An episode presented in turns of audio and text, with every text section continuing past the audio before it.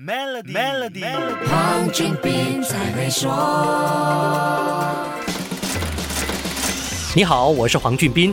刚结束的二零二一年，对很多人来说是颠簸和艰苦的一年，但去年对世界上很多亿万富翁来说，却是赚得盆满钵满的一年。全世界两千六百六十名超级富豪的财富，在过去一年里增长了一点六万亿美元。这些超级富豪究竟是多有钱呢？根据福布斯截至去年十二月初的估算，全球超级富豪的身家总和是十三点六万亿美元，二零二零年是十二万亿美元，明显增加了不少吧。美国超级富豪的财富增长最多，共上升了九千四百五十亿美元，总数达到五万亿美元。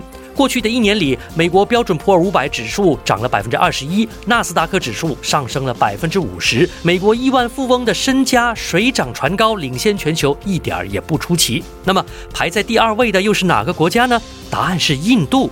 印度超级富豪二零二一年的财富大增了百分之四十一，相等于两千一百亿美元，总数上升到了七千三百亿美元。第三个亿万富翁财富暴增的国家是俄罗斯。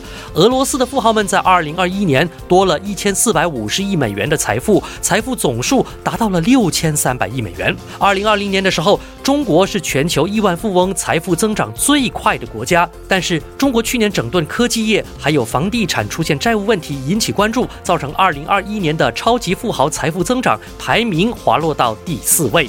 去年中国超级富豪的财富只增加了百分之四，相等于八百亿美元，财富的总数是二点三万亿美元。另外，法国、德国、加拿大、澳洲、瑞士和意大利分别排在第五到第十的位置。好，下一集跟你说一说这个地球上究竟谁在去年赚的最多。守住 Melody，黄俊斌才会说。黄俊斌才会说。